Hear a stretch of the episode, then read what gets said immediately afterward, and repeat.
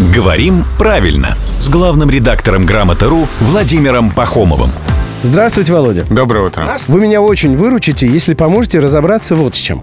А сколько гигабайт в вашем телефоне? Ну, памяти. Никогда не знал, все время забываю. Ну, это я так, для затравки спросил.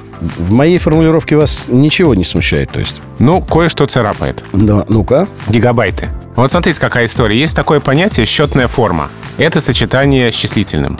И если у нас э, единица измерения идет после числительного, то в родительном падеже возможно нулевое окончание. То есть э, памяти у меня 128 гигабайт. Да, и это нормально. Так. А вот вне такого сочетания с числительным нужна форма гигабайтов. То есть сколько у тебя гиб- гигабайтов в телефоне? Именно И тут так. Рубен говорит, сколько их бывает? 128 гигабайт. Гигабайт. Говорю я. А, то есть если есть цифра, то нулевое окончание, если с цифра до, да? А если какое-то неопределенное значение, много гигабайтов. Да. Тогда, да, без числа окончание off.